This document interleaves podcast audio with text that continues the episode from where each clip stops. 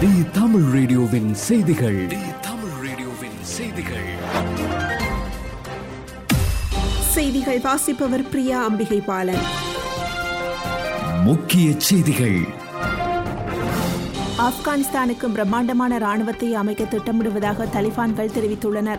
தலிபான் முன்னே ஆட்சி காலத்தில் பணியாற்றிய அதிகாரிகளும் படையினரும் புதிய ராணுவத்தில் இடம்பெறுவார்கள் என்று தெரிவித்துள்ளது. கடந்த ஆண்டு மீண்டும் ஆட்சியை பிடித்தபோது மூன்று லட்சத்துக்கும் அதிகமான இலகுரக ஆயுதங்களையும் இருபத்தாறாயிரத்துக்கும் அதிகமான கனரக ஆயுதங்களையும் கைப்பற்றியதாக தலிபான் தெரிவித்தது.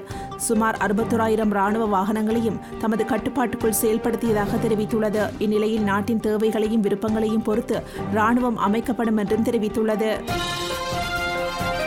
அமீரக செய்திகள் ரசல் கைமாவில் அதிவேகமாக வாகனம் ஓட்டுகின்றவர்கள் சிவப்பு விளக்கை தாண்டுகின்றவர்கள் மற்றும் சாலைகளின் விதிகளை பின்பற்றாதவர்களை பிடிக்க புதிய போக்குவரத்து கண்காணிப்பு கேமராக்கள் பொருத்தப்பட்டுள்ளன.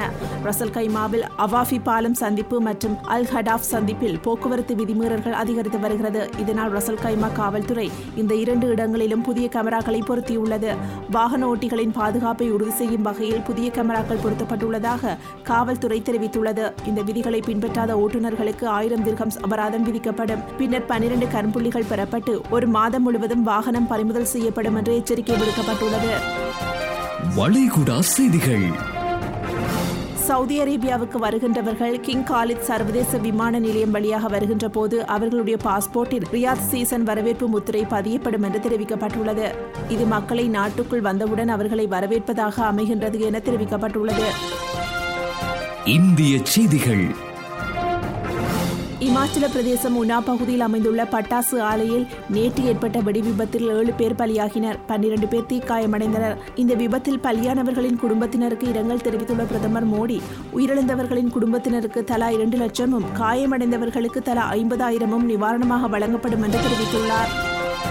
இலங்கை செய்திகள். இலங்கை கடற்பரப்புக்குள் அத்துமீறி மீன்பிடியில் ஈடுபட்ட குற்றச்சாட்டில் கைது செய்யப்பட்ட பதினோரு இந்திய மீனவர்களின் விளக்கமறியல் மார்ச் மாதம் எட்டாம் தேதி வரை நீடிக்கப்பட்டுள்ளது யாழ்ப்பாணம் ஊழ்காவல்துறை நீதவான் நீதிமன்றத்தில் நேற்று காலை வழக்கு விசாரணைக்காக எடுத்துக் கொள்ளப்பட்ட போதே நீதவான் இந்த உத்தரவை பிறப்பித்துள்ளார். விளையாட்டுச் செய்திகள். பன்னிரண்டு அணிகள் பங்கேற்கும் ப்ரோ கபடி லீக் போட்டி பெங்களூரில் நடைபெற்று வருகிறது. இதன் லீக் சுற்றுகள் முடிவடைந்த நிலையில் புள்ளி பட்டியலில் முதல் ஆறு இடங்களை பிடித்த அணிகள் பிளே ஆஃப் சுற்றுக்கு முன்னேறியுள்ளன. நேற்று நடைபெற்ற எலிமினேஷன் சுற்றில் குஜராத் ஜெயன்ஸ் அணியும் பெங்களூர் புல்ஸ் அணியும் மோதின. இதில் பெங்களூர் புல்ஸ் அணி நாற்பத்தி ஒன்பதுக்கு இருபத்தி ஒன்பது என்ற புள்ளி கணக்கில் வென்று அரையிறுதிக்கு முன்னேறியுள்ளது. இத்துடன் தி தமிழ் ரேடியோவின் மதியம் பன்னிரண்டு மணி செய்தி அறிக்கை நிறைவு பெறுகின்றது. தொடர்ந்தும் ஆர்ஜி உத்ராவுடன் உலகம் த்ரீ சிக்ஸ்டி நிகழ்ச்சியோடு இணைந்திருங்கள். தி தமிழ் ரேடியோவின் செய்திகள்.